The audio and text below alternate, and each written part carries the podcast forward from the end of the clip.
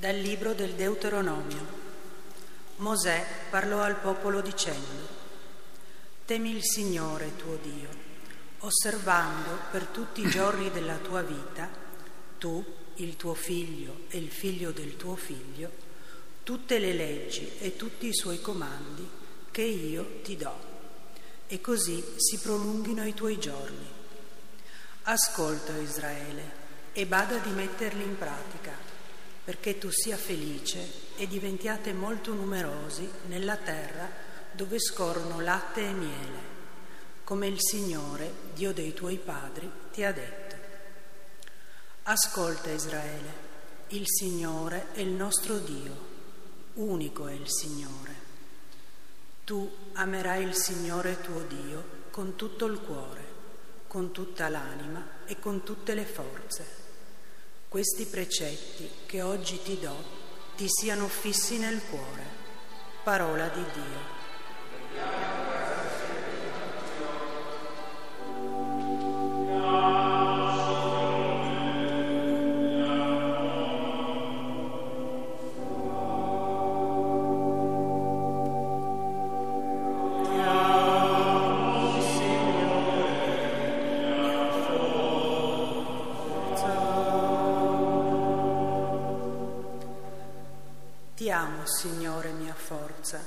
Signore mia roccia, mia fortezza, mio liberatore.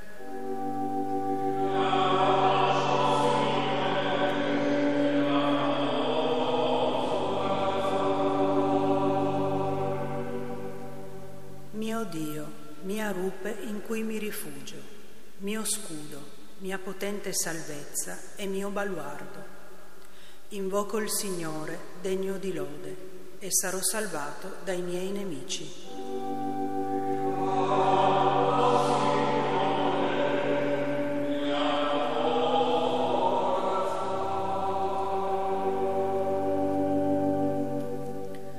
Viva il Signore e benedetta la mia roccia.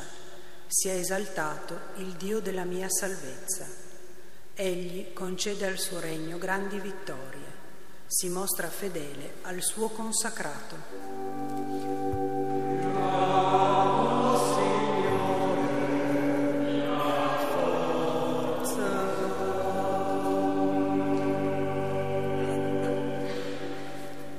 Dalla lettera agli ebrei.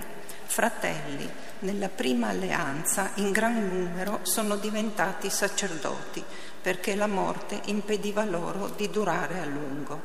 Cristo invece, poiché resta per sempre, possiede un sacerdozio che non tramonta. Perciò può salvare perfettamente quelli che per mezzo di lui si avvicinano a Dio. Egli infatti è sempre vivo per intercedere a loro favore. Questo era il sommo sacerdote che ci occorreva, santo, innocente, senza macchia, separato dai peccatori ed elevato sopra i cieli. Egli non ha bisogno, come i sommi sacerdoti, di offrire sacrifici ogni giorno, prima per i propri peccati e poi per quelli del popolo. Lo ha fatto una volta per tutte, offrendo se stesso. La legge infatti costituisce sommi sacerdoti, uomini soggetti a debolezza, ma la parola del giuramento, posteriore alla legge, costituisce sacerdote il figlio, reso perfetto per sempre.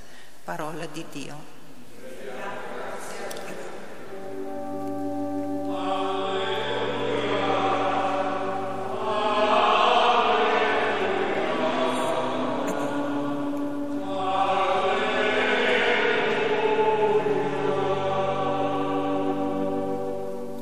Se uno mi ama, osserverà la mia parola, dice il Signore, e il Padre mio lo amerà e noi verremo a lui. Alleluia. Alleluia.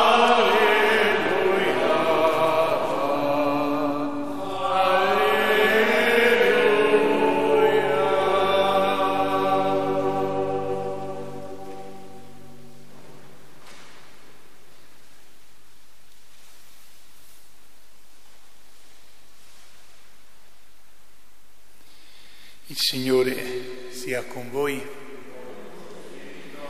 dal Vangelo secondo Marco.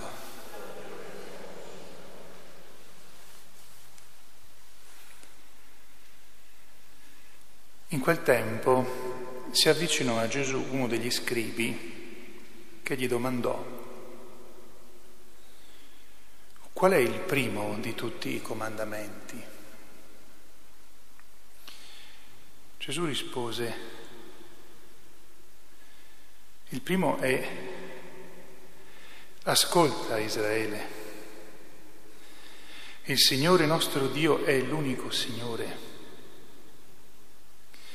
Amerai il Signore tuo Dio con tutto il tuo cuore e con tutta la tua anima, con tutta la tua mente e con tutta la tua forza. Il secondo è questo. Amerai il tuo prossimo come te stesso. Non c'è altro comandamento più grande di questi.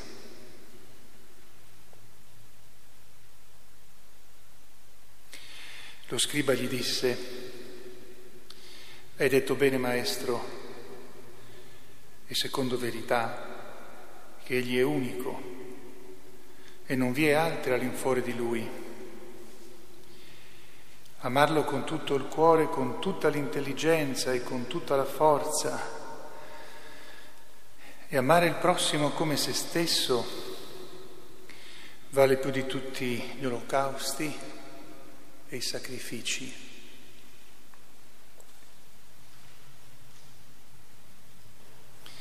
Vedendo che, che egli aveva risposto saggiamente, Gesù gli disse, non sei lontano dal regno di Dio. E nessuno aveva più il coraggio di interrogarlo. Parola del Signore.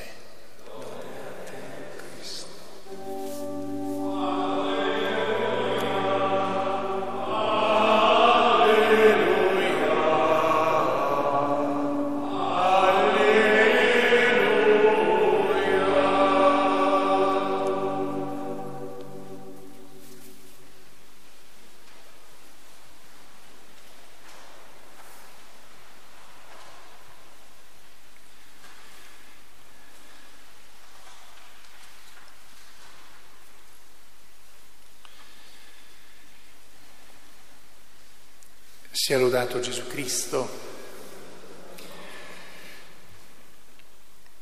Domenica scorsa avevo detto che mi sarei soffermato sulla seconda lettura cercando di raccogliere insieme anche le parti delle domeniche precedenti, ma vedendo come sarà domenica prossima preferisco parlare della seconda lettura domenica prossima per il Vangelo di questa domenica, come faccio spesso, dico, sul libro ho scritto molto, allora prendete il libro per leggere quello che ho, eh, le riflessioni che ho presentato sul eh, Vangelo. Io mi soffermo oggi sulla prima lettura che è anche in qualche modo ripresa dal Vangelo per una riflessione con voi.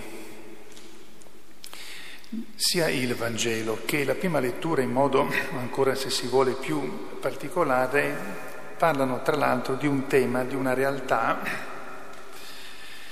molto chiara, ma oggi, beh, da molto tempo, molto confusa, molto in discussione, molto contestata e al tempo stesso anche presentata in forme e in eh, modi molto contrastanti, anche molto contraddittori, comunque molto diversi tra di loro, ed è l'obbedienza. È chiarissimo nel comandamento, perché si parla di un comandamento, quindi si chiede obbedienza, è chiarissimo nella prima lettura che Dio attraverso eh, Mosè chiede obbedienza.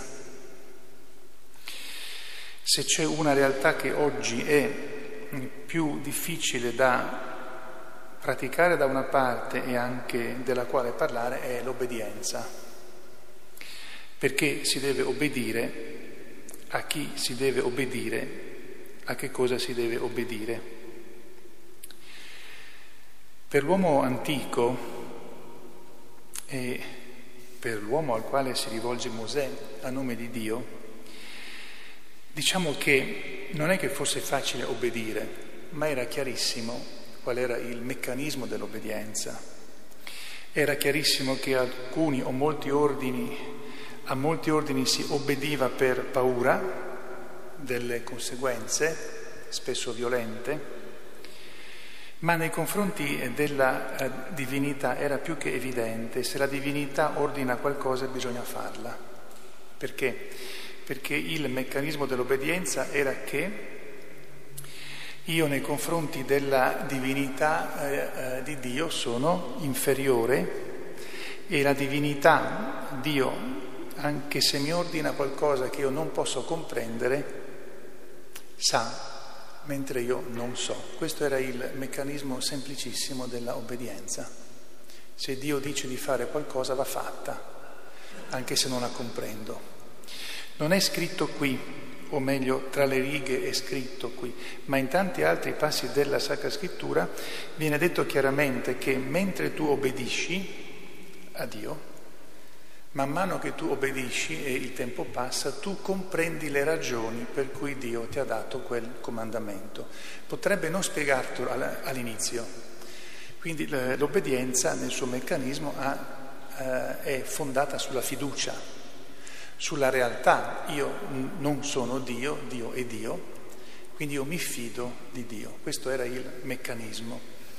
Lo capiamo tutti che oggi questo meccanismo non esiste più, è saltato. Tuttavia l'obbedienza esiste e di fatti si obbedisce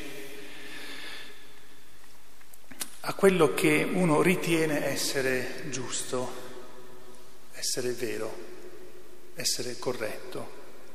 Ma poi eh, si è instaurato un altro tipo di meccanismo che non obbedisco a quello che io ritengo essere giusto, ma a quello che in quel momento eh, mi dà tornaconto. Può essere un tornaconto molto molto basso o un tornaconto alto.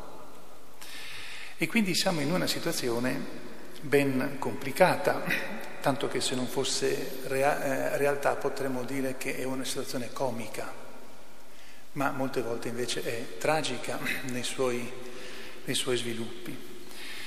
Il Signore però ci chiede, nonostante tutto questo nostro sistema di oggi, ci chiede comunque l'obbedienza. È ovvio che noi sappiamo che molta obbedienza nella società di oggi è fondata su delle convenzioni, su degli accordi faccio l'esempio più banale che ci sia, da noi il semaforo rosso vuol dire che ci si deve fermare, il semaforo verde che si può andare via. Se capitasse che per qualche motivo si inverte il senso dei colori, è ovvio che con il rosso vado via e con il verde mi, mm, eh, mi fermo. C'è qualcuno che già usa questo sistema, però queste sono solo convenzioni, ma obbediamo ad una convenzione perché tutti sappiamo che se tutti col rosso ci fermiamo e tutti con il verde andiamo, non facciamo incidenti. È una convenzione che si basa però su un senso di responsabilità. Non dobbiamo, dobbiamo limitare al massimo incidenti con macchine, moto, biciclette. Ma in altre realtà l'obbedienza permane. E allora oggi credo in modo particolare siamo richiamati con molta preghiera e credo che senza molta preghiera in questa situazione e in questi casi e in questo tempo e nella nostra vita non possiamo veramente andare da nessuna parte. Con molta uh, preghiera dobbiamo chiedere al Signore che ci risvegli la intelligenza e ci faccia comprendere il vero meccanismo dell'obbedienza e quindi anche di conoscere il più possibile a fondo Dio in quello che Gesù ci ha poi manifestato di Dio e a quel punto potremo riscoprire l'obbedienza nel suo più profondo per sanarci da una, una, volta parlavo di un virus, oggi torno a usare quest'altro termine, di questo virus che ci attanaglia, l'obbedienza a quello che decidiamo noi essere momento per momento,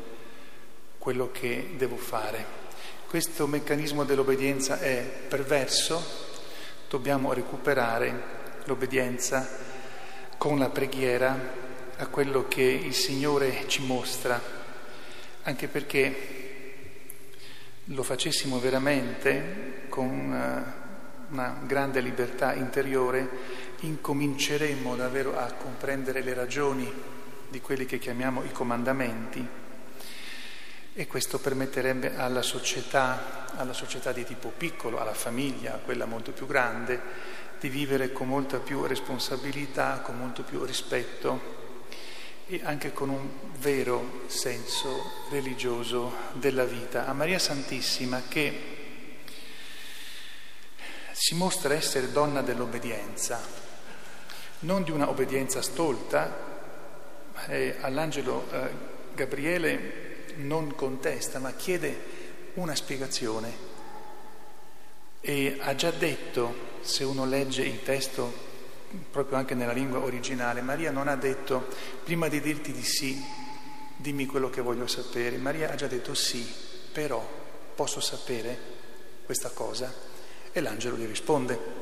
A lei che è donna dell'obbedienza e che ci fa vedere come si usa la intelligenza per poi fare anche atti di obbedienza santi, a lei ci rivolgiamo perché nel nostro tempo ci aiuti ad essere persone che riscoprono, che correggono il meccanismo della obbedienza e che cercano di viverlo sempre in riferimento a Dio, a Gesù Cristo, anche per la salvezza degli uomini.